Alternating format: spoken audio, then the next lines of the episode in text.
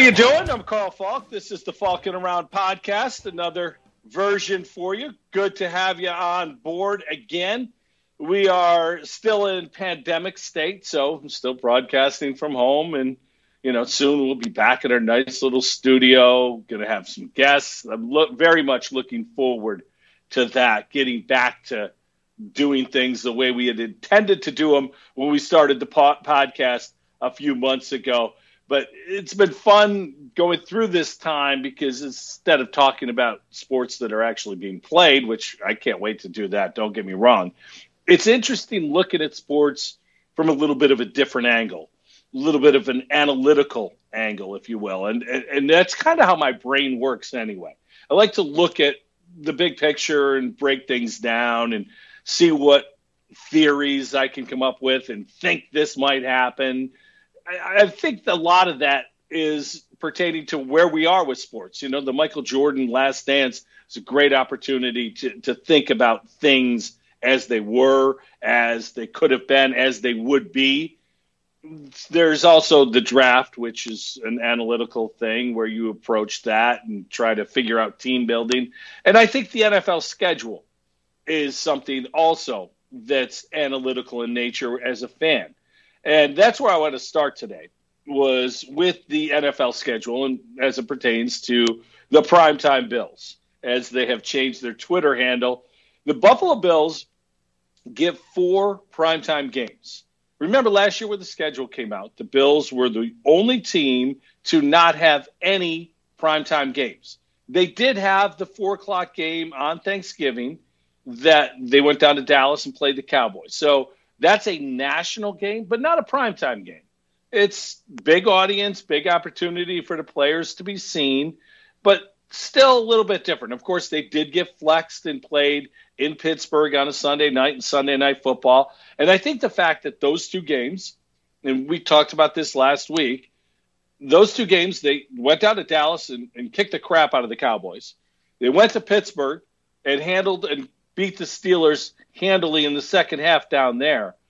And then what they did in the playoffs, even though they lost the game, that I'm still really not sure how they lost that game. You really can't lose that game when you look at it. But whatever, they lost. But the way they played and the ability that they show to compete against the better teams, and the fact that they're a pretty entertaining team. Josh Allen is a guy that can make every throw and I mean both good and bad. He's also somebody who will try to lateral to a teammate while going to the ground with a minute and a half left. There's the train wreck of sorts approach with Josh Allen where you want to watch what he's going to do. I'm confident Allen is going to take a step forward again this year. Did so last year in a big way. Another step forward this year is going to be necessary. Right now, and this sounds funny that you know the Bills. I mentioned the four primetime games. The biggest question mark going into this season for the Buffalo Bills is Josh Allen. And if Allen holds up his end of the bargain, we're talking about another playoff team. And you look at this schedule, and it's difficult. There are a lot of parts of this schedule that are not going to play favorably. But before we get into the, the schedule, it's it's interesting because the Bills schedule this year, they play both West divisions. They play the NFC West and they play the AFC West, which means there's a lot of travel. They will take five co- five West Coast trips, Denver and Arizona included in that West Coast area. When you think about that and you think about travel miles and the way NFL teams handle it, I was surprised. Warren Sharp is a, is a very sharp guy when it comes to football. He taught me something with this sound clip. Uh, what about the notion of travel miles? We always hear all these people talking about, oh, this team has the most travel miles. You have a cautionary note about that.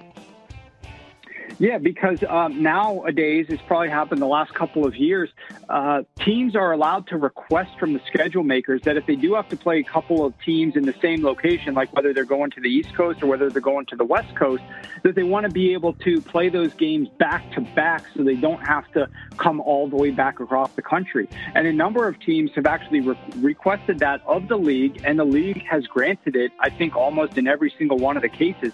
So there's a number of teams, but a couple of examples occur between week two and three. a team like the Rams comes out east, a team like the 49ers comes out east. They're playing back to back opponents. In one case, they're playing at the same exact stadium. They play the Giants and the Jets in back to back weeks. The two teams share a stadium.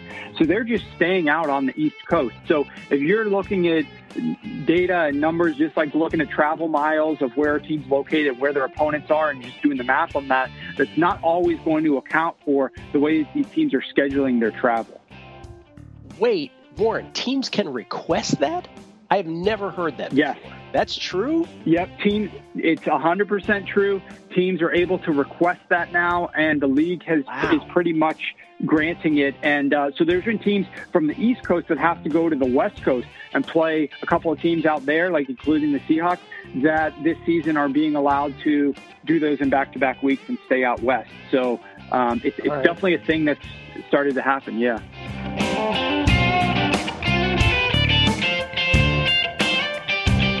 That's something I had never known. I never knew teams could request that when they play West Coast teams, that they could back to back them and stay there. And it makes a lot of sense.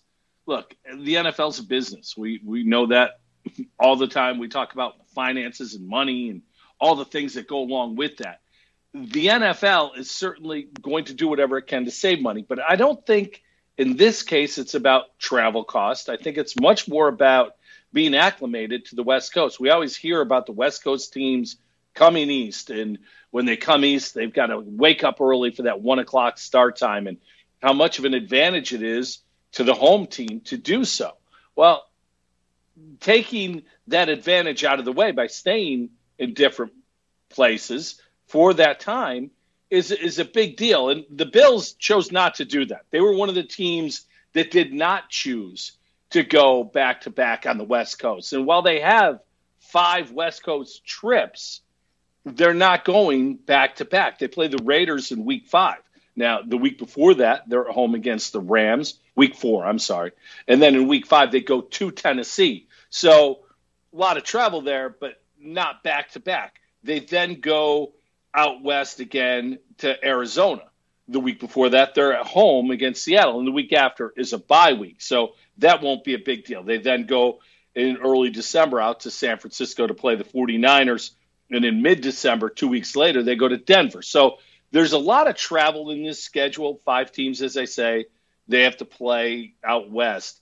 But I don't think that's a big deal. I, I don't think the travel's the problem with the schedule. I think it's the quality of the opponents. There are seven games against teams that are below 500 or were below 500 last year. Of course, the Jets and Dolphins make up four of those seven. That means you start to look at the rest of the schedule. There are five playoff teams on this schedule, and the Pats, they play twice. That's six games against playoff teams from last year. You add to that teams that didn't make it, like the Rams, as I mentioned who are a very formidable opponent. You throw in Arizona, an up and coming team, and you know maybe a different team to prepare for. The Steelers certainly, if Ben Roethlisberger is right, the Steelers are at worst a playoff team because they've got a great roster outside of the quarterback position, and they have a great quarterback in Ben Roethlisberger. We just at this point don't have any idea what to expect from Ben. So the schedule broken down into quarters, and uh, that's how I always look at things. And you got to go three and one in each quarter to end up twelve and four, which a lot of people have predicted the Bills to be. Now, the Bills Vegas over under number is around nine or nine and a half, depending on where you get that. What that means is Vegas is propping you to bet whether you think they'll win more or less than nine or nine and a half games. In other words, if you think the Bills are going to win 10 games, you'd bet the over. If you think the Bills are going to win eight games, you'd bet the under. And I think that's right where I would expect them to be. This schedule is going to be very difficult. You know, a home a game against Kansas City on a Thursday night at New Era Field. Now, we don't know if the fans will be there. We don't know what to expect with that. But you talk about a loud, great atmosphere. That's going to be fantastic. Two home night games. That game is at home, and they also play against the Patriots on a home game. I, am sorry, they don't play against the Patriots, the Steelers on a home game on Sunday Night Football. It's it's great to see the Bills get this exposure, and for Sean McDermott and Brandon Beane, the job they've done since they came in, basically getting rid of Doug Whaley's people, cleaning out the front office, doing everything over, and getting a roster that's now to the point where they're ready to compete is great. But there's one thing that comes along with this and with this schedule that's going to play out this year, and we'll see how the Bills handle it. It's a young team in so many areas and so many key areas. Tremaine Edmunds, Josh Allen, both entering their third season, are the leaders of the offense and defense, respectively. A lot of pressure on those young men, and young is the key word. The thing is, there are expectations now. And the Bills, if they don't win the AFC East, this season goes down as a disappointment. I can't believe I'm saying that. And we're still in May, and who knows? We got to go through training camp if there's a training camp and go through to get to the season with what we think the rosters are going to look like now. There's always injuries, there's always surprise things that happen. So we never know. But as we look at it now, if the Bills don't win the AFC East, with New England having lost Tom Brady, Jarrett Stidham being the guy, this is a colossal disappointment. If this team doesn't win 10 games, it's a colossal disappointment. That's not been said in Buffalo since the early to mid 90s. And that's what's crazy about this turnaround that McDermott and Beane have orchestrated. And I think it's great. I really do. I love the fact that there's expectations now. And they've built something not just for this year, they've built something to sustain. They've drafted the depth that they need. The defensive line was getting a little bit older. Last two years, they go out and spend first round pick on Ed Oliver. This year, their first pick on AJ Epenesa. There's depth being brought in. They they bring in last year Cody Ford is the second round pick to that offensive line. Keep that a little bit younger. They bring in Stefon Diggs, who's a true number one. They've done the job that they've needed to do, building depth on this team. And that's what's created the expectations. The pressure is going to be there. And teams no longer are going to come into Buffalo and think, uh, same old Bills. No, they're going to be ready to play. We're going to find out real quick, week three, what this team's about. Because when they open up against the Jets, the Jets are a team that I think is similar to the Bills, but a year behind the Bills. I think Joe Douglas is going to get it right. A lot of it obviously depends on Sam Darnold. I also have very little confidence in Adam Gase. Adam Gase, to me, has to go for the Jets to take off. And Sam Darnold is the guy who's either going to make or break Adam Gase. This year's a big year for Sam Darnold. But Jets and then at Miami, Dolphins, I've talked a lot about them leading up to the draft. I love what Brian Flores has got going down there. They've really improved that talent level of that team. Tua is going to make a big difference eventually. I would expect Fitz to be the starter week two, but you never know. This day and age of the NFL, you don't draft quarterbacks to have them sit. But week three, the Rams come in, and this is a team with a great passing attack. Now, they don't have Todd Gurley, and I always felt that what made the Rams great was the ability to both run and pass. And without Gurley, I don't know if they're going to be as good in the running game or have as much confidence. And I'm still not sold on Jared Goff being a guy. I know he can throw it, and I know he's had some huge numbers in games, but I'd much rather have Jared Goff throwing 25 times, a running back getting it 20 times, than a running back getting it 10 times, and Jared Goff throwing it 35. I have much more confidence that way. But that's where we're going to see the Bills really tested, in my opinion. And we'll see how things go. So the schedule's out. It's a lot of fun to look at, but there's a lot of things to go on before that. And, you know, the first thing is training camp. Training camp, always takes place here in Rochester at St. John Fisher.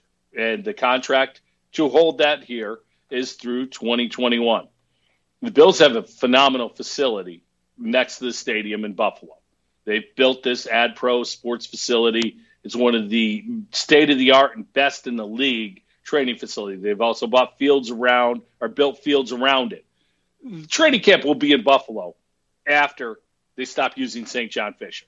In my opinion, and this is just me hypothesizing, the way things are working, there won't be a training camp at St. John Fisher this year. I don't know what type of training camp there will be. I don't know what type of preseason there will be. We heck, we don't know what type of season.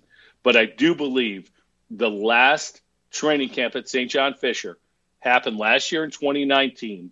It now goes forward, and we'll see how it ends up for the Pegulas and the Bills taking place in Buffalo. They they made a lot of friends here in Rochester by regionalizing the franchise, bringing people from Syracuse in and allowing things. But I think it's something that's gone by. So certainly a lot to look forward to. And one other thing, Larry Warford is a guard who was released this week by the New Orleans Saints.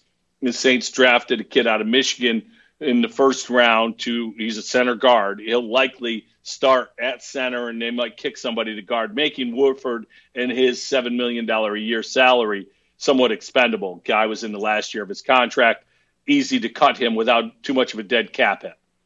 If the Bills really want to compete this year, and I do believe they do, and the talk is to compete while you still got your rookie quarterback on his rookie deal, which Josh Allen's in year three. Got two more years of that rookie deal before it kicks up in the fifth year option. And then from there, of course, really kicks up. So now is the time. If you're dead set on winning, you have a chance to go get a Pro Bowl guard for nothing more than money. You've got decent play at guards with Quinton Spain, who you re up this year, Jon Feliciano, who played well at times last year and is a good locker room guy. But Warford's different. Warford's one of the better guards in the NFL. If you have a chance to go get him for just money and you really want to win, go get him. The one reason the Bills shouldn't try to sign Larry Warford is this if they're not confident in Cody Ford at right tackle, and they don't believe that Cody Ford can handle things at right tackle, then you go get. You don't go get him because if if Ford can't handle right tackle, you kick him inside the guard. You spend a second round pick on this guy, you got to get something out of him. They've got depth, depth with Ty Nsekhe at right tackle, played well at times last year. It's going to be interesting to watch how this plays out. And here's maybe another reason. I mentioned the Jets. The Jets are a year behind the Bills. One of the biggest areas of needs for the Jets is offensive line. If Larry Warford goes to the Jets, that's another good piece to the offensive line for the Jets. I'm not saying you sign Warford to keep him away from the Jets because you're probably not worried about that, or even the Patriots for that matter. But you have a chance to get somebody who certainly could help your opponents. I think Brandon Beane should make that call. So certainly a lot to look forward to with the NFL schedule, and I'm hopeful that that NFL schedule takes place the way it's written we're all hopeful of that. I'm not confident it's going to start on time, but likely it will with no fans. And one thing before we move on, looking at the Green Bay Packers balance sheet over the last couple years gives you an idea of how much the fans add to the profit margin for the pa- Packers. The Packers, their revenues last year were somewhere in the neighborhood of $470 million. 270 million of that came from television contracts and revenue sharing.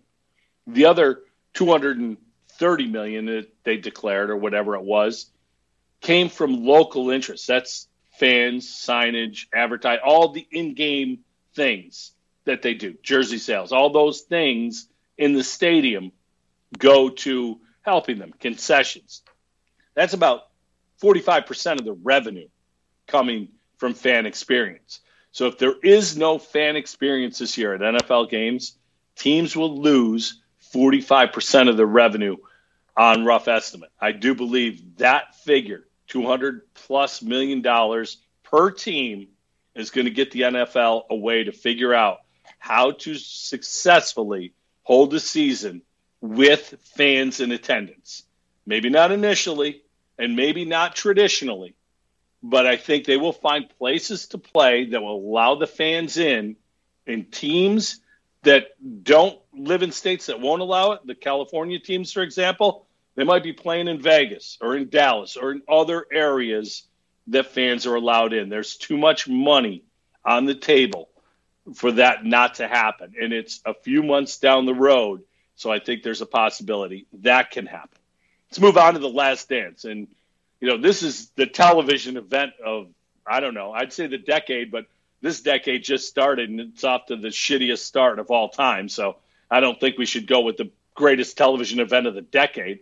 But in decades, maybe the last dance, maybe it's because we have nothing else to watch but this is so riveting and and in so many ways is it riveting from michael jordan this week and and we're not look if you followed michael jordan if you watched him play if you were old enough to follow him and read about him and know about him as his career went on there have been very few surprises from this documentary you're just hearing more confirmation than anything else. And that's kind of where I am with this documentary. I've known most of the things. I didn't know about Rodman going out to Vegas or Rodman banging Carmen Electra at mid-court of the practice facility.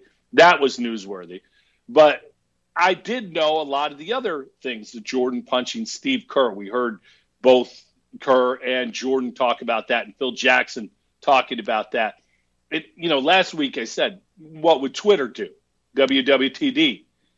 And think about how LeBron is criticized so many ways.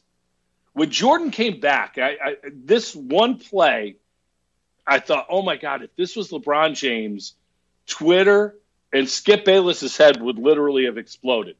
When Jordan came back, one of the deciding plays in the playoff loss when the team was eliminated that year, it was 94 95 season.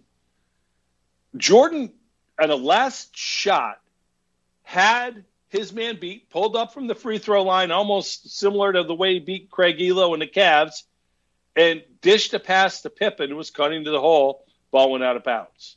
He didn't take the shot. And all I could think of was how many times has LeBron James been crucified for not taking the shot when, in fact, making the correct basketball play is what he did. You know, Michael Jordan had great luck, not great luck. I, I don't want to say luck. The results were great. When Michael Jordan hits Paxson, Kerr, whoever the case may be, Craig Hodges, they made the shots. Those shots don't always go in, but it seemed with MJ they did. And that gave him, I don't want to say the benefit of the doubt, but it helped him perception wise very much. So it's it's interesting to watch that part of it. But MJ in this episode was very emotional, and two things made MJ emotional. One was the death of his father, and you know anyone if you're an unlucky member of that club where you've lost your dad, and I certainly am, it is the worst club to join in the world. And the way, look, it doesn't matter. You lose your dad, it's horrible but to have your father murdered, to have your father murdered and then people writing that you're in some way involved, your nefarious behavior is potentially a cause of that. I, I don't know how you could handle that. And, and MJ didn't handle it well. You know, let's face it. His his re- reaction to that was, "I'm going to play baseball," and that was real emotional. And, and when they won the championship, when he came back on Father's Day, and the video of him laying on the training room floor, just sobbing, holding the ball, I was like, I've never seen that video before. And I'd heard about that, but to see and to hear it, as real as that was, it's just amazing. And, and, and again, if you've lost a parent, and I hope none of you have because it sucks. And for MJ, to go through that in somewhat the public eye, crazy. But that was one of two things that got him emotional. The other thing that got him emotional was the perception that he was hard on his teammates and that he was a dick to his teammates. And he was a dick to his teammates. And that really bothered him. And he got choked up talking about that. That blew my mind because, you know, through this whole thing, he's impervious to emotion. But those two things really got him. And that's where I was really surprised about the emotion and what it meant for him. There was more disrespect, Jordan, you know, and, and I thought this was this is going to be the underlying takeaway of this. If if somebody challenges MJ, then he's going to rip your heart out. And the LaBradford Smith story told by David Aldridge, which was a phenomenal story. LaBradford Smith was a rookie with the Washington, I think they were the Bullets at the time. I don't think they were the Wizards yet. And came in to play against the Bulls and then had a night. MJ didn't have a good night, and LaBradford Smith went for 37. MJ told people after the game, and the teams were then flying back to Washington to play the next night in D.C.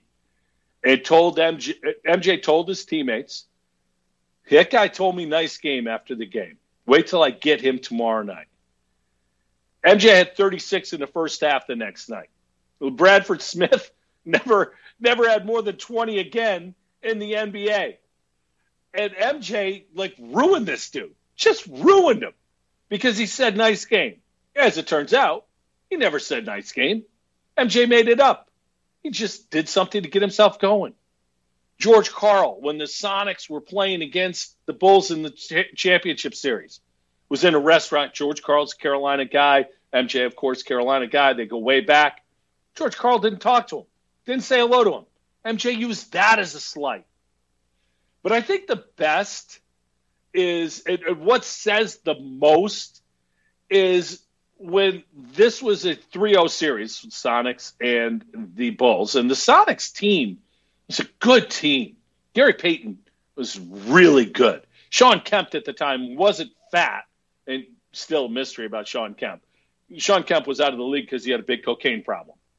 But somehow he gained like 50 pounds. How do you gain weight when you're an NBA basketball player running all day and you're doing blow as a second job.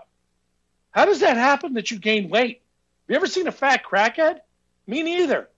But yet Shawn Kemp somehow pulled it off. That, anyway, that's a tangent that I, I have to go down every time I talk about Shawn Kemp because it still blows my mind.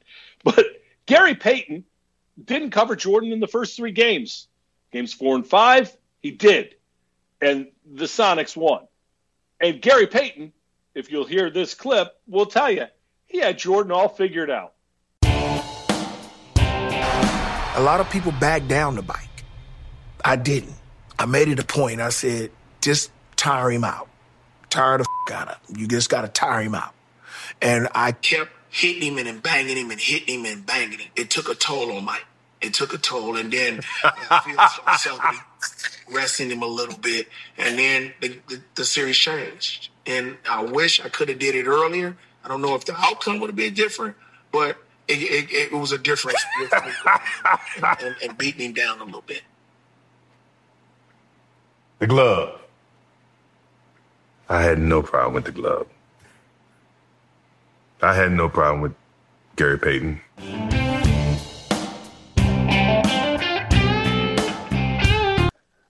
I don't know what the greatest trash talk moment in history is, but that right there is as good as any of them. MJ belly laughing over Gary Payton telling the world that he had MJ figured out. That's amazing to me. Jordan still, to this day, is going to take everybody he can to school. It's pretty wild. And then, of course, he got into MJ going to play baseball. And, you know, when Jordan played baseball, he was very much criticized for his baseball ability. But you know, we heard in this from guys like Terry Francona, who's one of the best, if not the best manager in baseball. Jordan had major league potential, and it, you know, you think about it. The guy was 31 years old. He started at Double A. Double A is a legitimate prospect level. Guys at Double A can play. They're guys who have a chance to make it to the bigs. Jordan hit 200. You haven't played baseball in 14 years, and you hit 200 in Double A. 51 RBIs, 30 stolen bases. It was really impressive what he was doing. And then baseball went on a strike, so he came back. And, you know, in typical MJ fashion, the press release, I'm back. And coming back and dropping 55 a couple nights into his comeback at Madison Square Garden was the most MJ thing ever. And it was it was wild to see how that transpired. And then the other thing that came out this week that I thought was great was Space Jam. When MJ filmed that, and I had heard a lot of stories about this, that they built what they called the Jordan Dome. So after filming was done for the day, MJ could go get his work in and had a full size court, and guys in LA would show up, and they had great runs. It was an NBA game with some D1 college players mixed in. And they were talking about the players that showed up. You know, this guy, Reggie Miller, was there, and this guy was there, and this guy. And then they said, Shawn Bradley. And wait, what? Shawn Bradley? How the hell did Shawn Bradley get in that run? Shawn Bradley, you know, you're talking about legendary games that none of us saw, and the trash talking, the way things went, and all the. Shawn Bradley, it just blew my mind. Like, all right, it was all good until Shawn Bradley showed up. I got to throw this in too because it's something that I've always talked about, and, and you know, people look at the 95 96 Bulls as the greatest team of all time because they won 72 games and they went on to win the championship. Of course, Golden State won more than 72, I think it was 73 or 74, and didn't win the championship. So, no, they're out of the conversation. If you don't win the championship, you're not in the conversation of greatest teams. Just the way it is. It's rules. You can look that up. I'm sure it's written down somewhere. Maybe it's a baseball unwritten rule. Either way, 95 96 Bulls, 72 and 10, win the championship. There was expansion that year. Two teams had come in that year. So the league was watered down a little bit because of the expansion. There was also expansion just seven years earlier with two other teams coming in seven years earlier. So in four years, you added four teams. That's 48 to 60 guys who weren't in the league prior to that. So the talent overall was somewhat watered down. I always like to point this out too when you talk about that team and the talent. The European invasion didn't really happen until the early 2000s. Now there were players, and the first guy I always point to is Detlef Schrempf. Schrempf came from Germany, went to the University of Washington, was drafted into the NBA, and was a really good player for a long time. And you had other players show up and, and, and make notice. I remember Drazen Petrovic when he came from Portland to New Jersey and got a chance to play. He was a great player, died very tragically in a car accident on the Autobahn in Germany. But the European invasion hadn't happened. You had some big guys coming over, and that was, you know, where you'd find European players mostly. But how about this stat to, to show you how few European players were in the league? I went through and looked at rosters. In 95 96, there were 16 European players in the NBA. 16. Think about this. Last season, in the Eastern Conference, there were 48 European players on teams in the Eastern Conference, 16 in the NBA in 95 96, 48 in the Eastern Conference last season, 92 overall. The European imports have made the game much better and the talent base much deeper.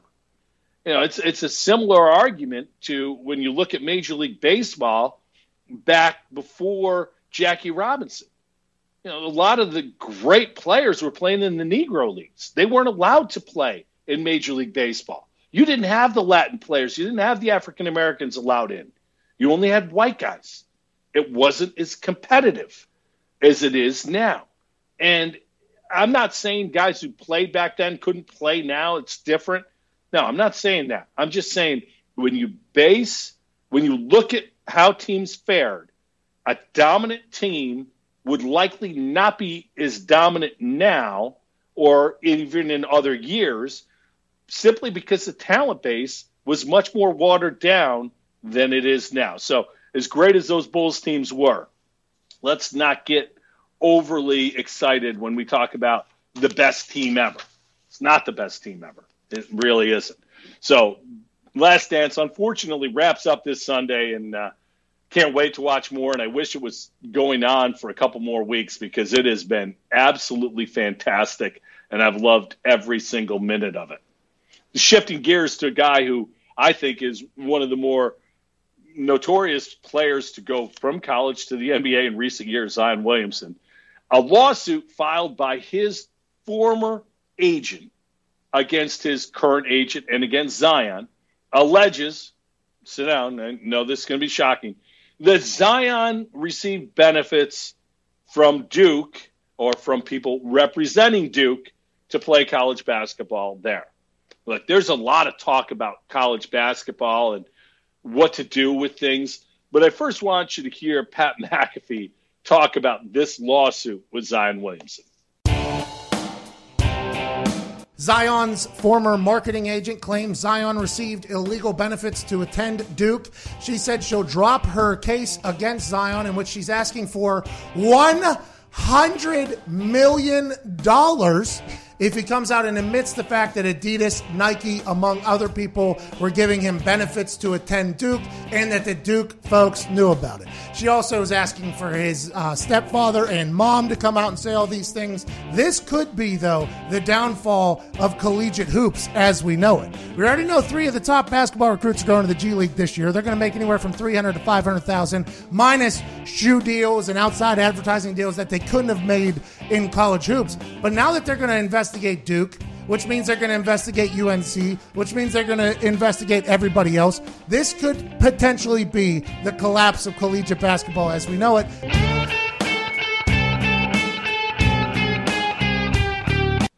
Yeah, so Pat McAfee points out too you land Zion, how do you lose him?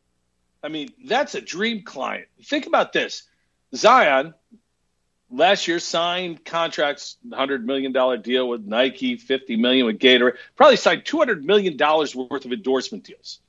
If you're an agent who gets 10, 20 percent, let's say ten, just lost twenty million dollars. No wonder you're suing them. It's it's funny looking at this because Zion and his parents may have gotten benefits from Duke, and would anyone be shocked by that? Would anyone be surprised? If you've not seen the scheme on HBO, it's a documentary about this guy Christian Dawkins, who was a middleman between a sneaker company and college basketball players and coaches. Christian Dawkins was the target of a federal investigation as the FBI spent tens of millions of dollars to try to find wrongdoing and correct wrongdoing in college basketball. They found one guy and they followed that thread and pulled the thread and got four college assistant coaches to be arrested and charged and sentenced in some way. It was a an Adidas to college basketball coaches line that they were following. So if you're telling me that things that happened at Kansas or Arizona or Louisville only had to do with Adidas and Nike didn't do anything about it, didn't do anything illegal, and you actually believe that to be true, that it's only Adidas, I've got some great land for you in the Everglades that I think can be turned around and made into a great resort. And we will talk price on that because you are a fool.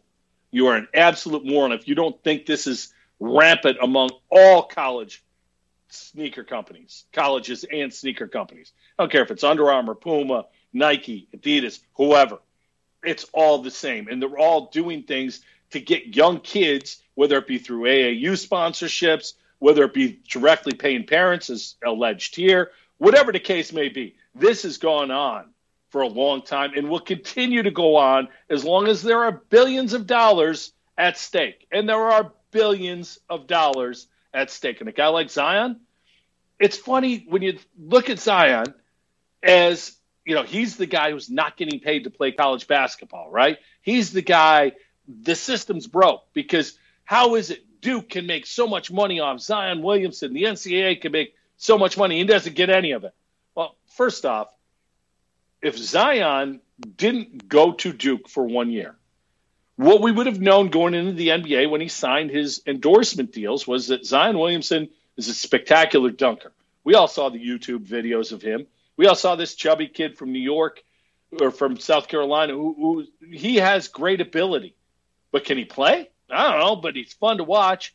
He would have gotten endorsement deals. Don't get me wrong. Probably would have got eight, ten million dollars. But instead, he went to Duke. He showed great skills. He blew out a sneaker and he got $200 million roughly in endorsement deals. Think a, co- a year of college basketball didn't work for Zion Williamson?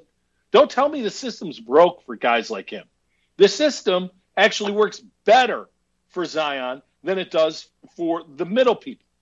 The system works great, like it's like anything else in this country. It works great for the people at the high end and works great for the people at the low end. The guys at the end of the bench, they get a free degree. They get to make contacts and go on with their life in whatever their chosen profession is. Guy at the high end, get they get exposure, get an opportunity to go to the league and make tens of millions of dollars.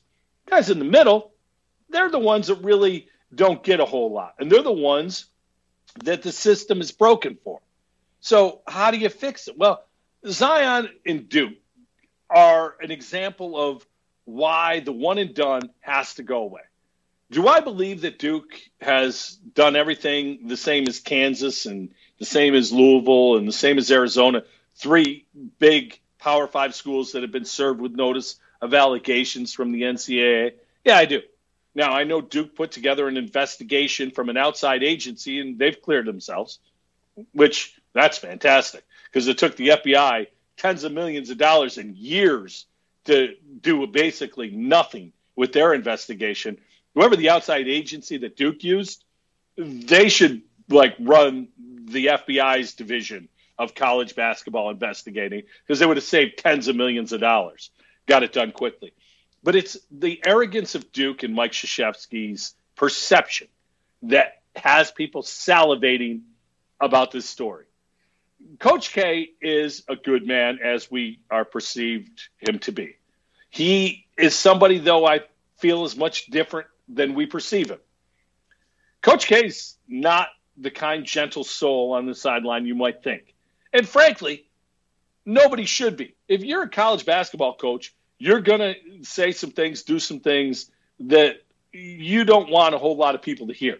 The way you talk to referees, the way you talk to players. I'm sure there are times every coach has crossed lines in the way they speak and have been forced to deal with that. Coach K is no different.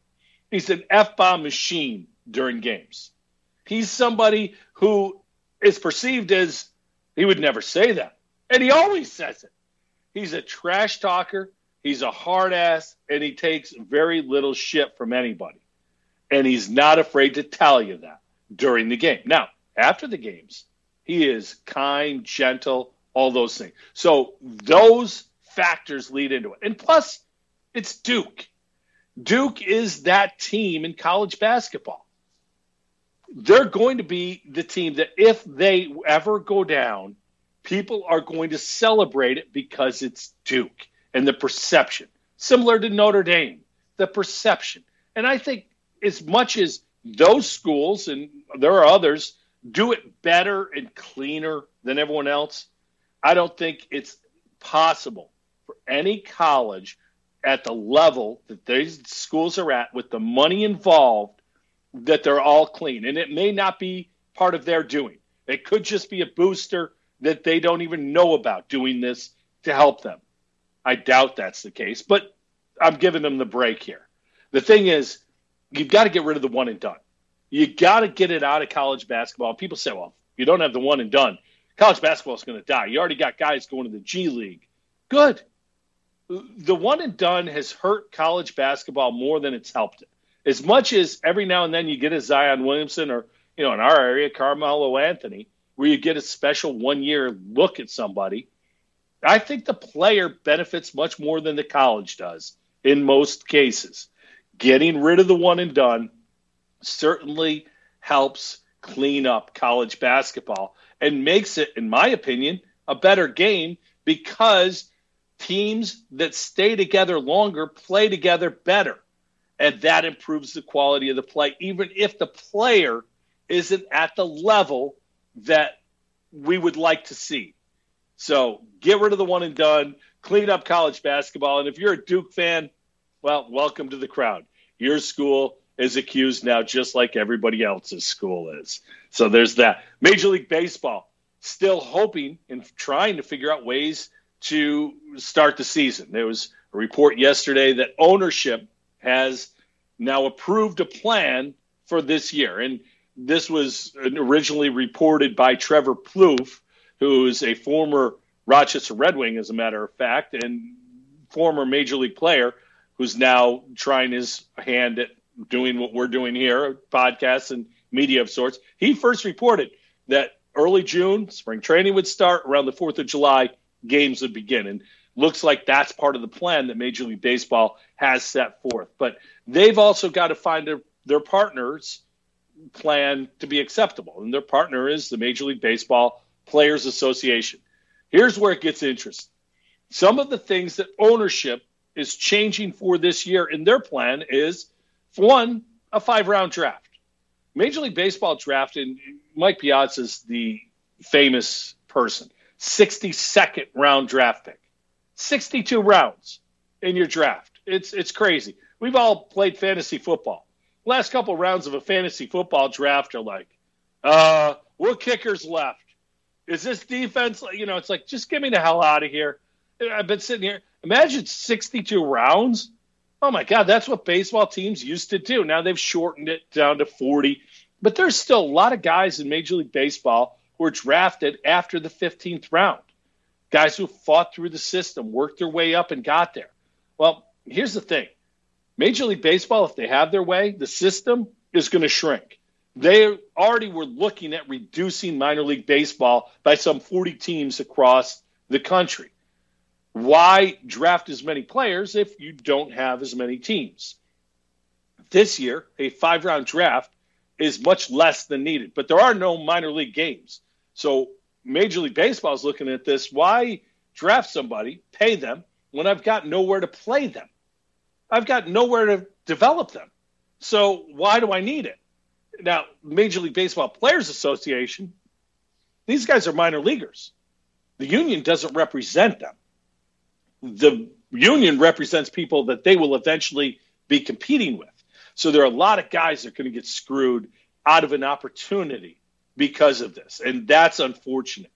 This is one of those things that it won't affect anything now, but it's going to affect things down the road. So really don't like that five round draft thing. But again, people look at it and say, well, the major league draft doesn't matter anyway. It absolutely matters as much as in every other sport However, the impact is not nearly as immediate. So, therefore, we don't see an immediate impact. So, it doesn't matter to us. It matters to Major League Baseball teams and the organizations. There's also talk of a universal DH in this shortened season, an 82 game season. Universal DH is something that the Players Association would actually like. The owners wouldn't because DH is a higher salary position, and National League owners don't want to have to pay that extra salary. So that that will be part of it. Here's the real problem with the Universal DH now is that we don't have rosters built for that. In the National League, your last few guys on the roster are generally guys who can play multiple positions, do some things defensively. So when you get into a late inning game, you need double switches you've got some flexibility with your roster. In the American League, you find a guy who can hit because that's your DH. He's going to get four at bats a day, get up there and swing it, and not even own a glove. It's funny because as a Met fan, I, I hate the DH. I despise it. I hope the DH never comes to the National League. That said, This Mets team has about four DHs on there. Robinson Cano, Yoenis Cespedes, JD Davis, all make fantastic designated hitters. So I think it's a real benefit for some teams, but overall, it's not something they like. The games would be played in major league stadiums without fans. Go back to what I said about the NFL and the amount of money brought in about 45% to revenue is for from the fans and expenditures they go that way. Baseball, they don't have that huge national TV contract. So this is even bigger. They want to play in their home stadiums because the signage and all the advertising in stadium translates to TV and they can still get bang for their buck there. But the reality is they want to institute a salary cap. Here's our salary for this year. They want to change the CBA, the owners do. The players, and here's where it gets really tricky. You're going to have guys like Mike Trout and Bryce Harper, they're making 30, 40 million dollars a year.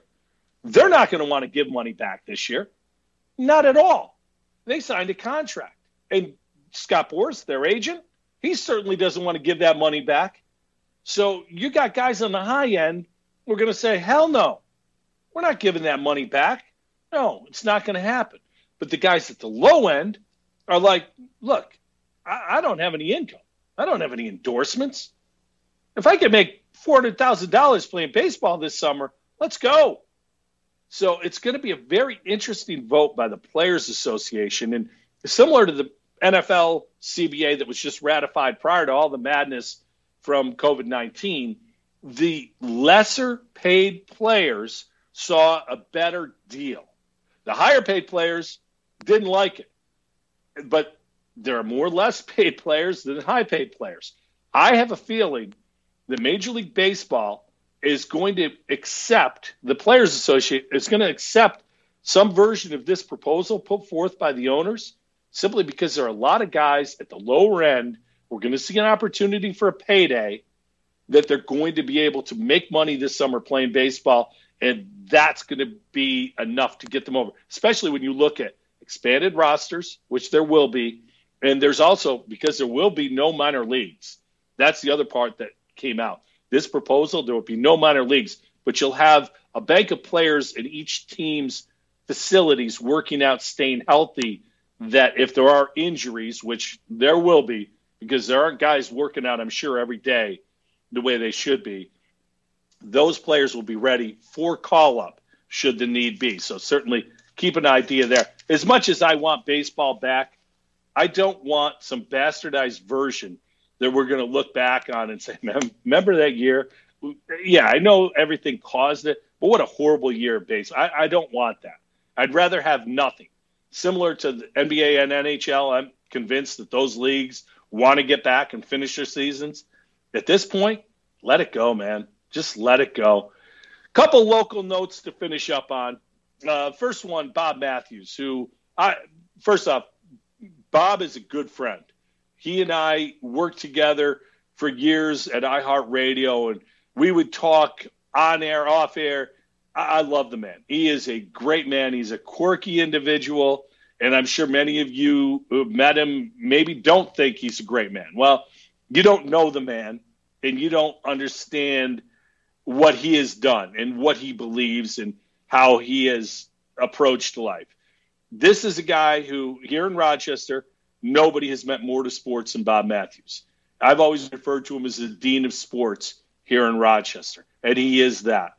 Stepped away after doing a radio show on Wham for 35 years. He did sports radio in 1985. There wasn't sports radio in 1985. Bob stepping away because of his own choice. And I think that's important to point out big media and a lot of big companies get a lot of grief because hey they, they lay off people. I, got laid off. Yeah.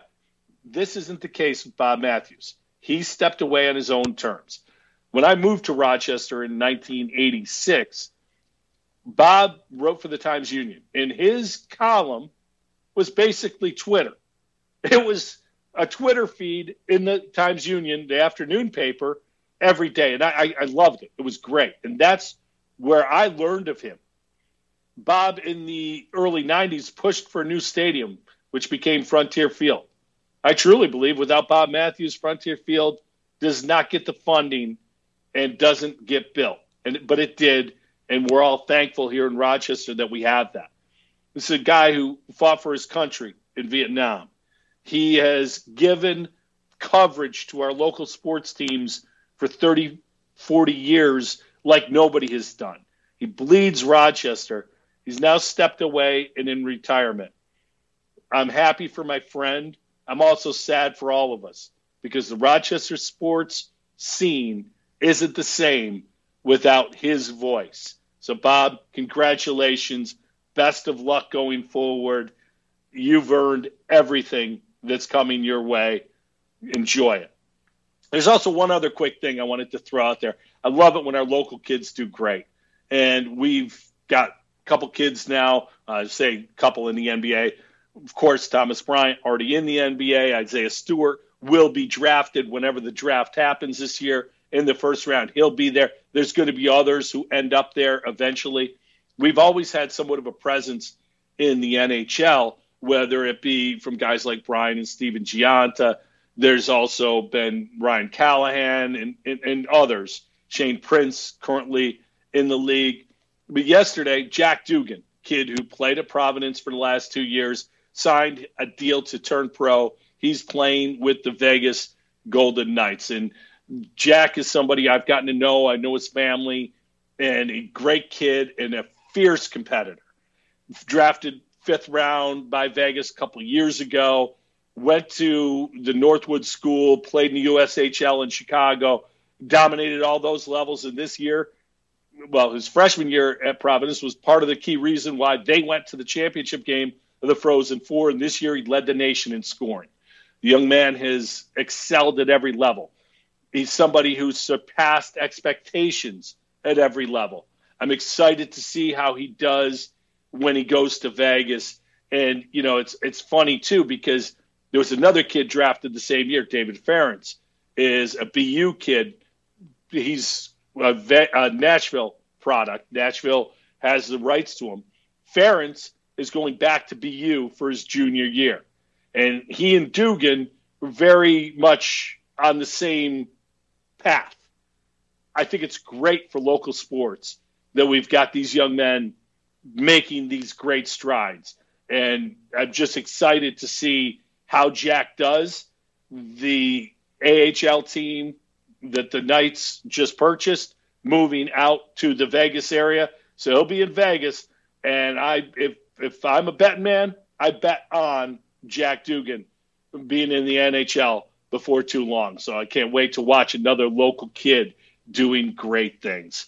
Well, that's another week of Falcon Around. Enjoy the last dance. We'll wrap it up for you next week.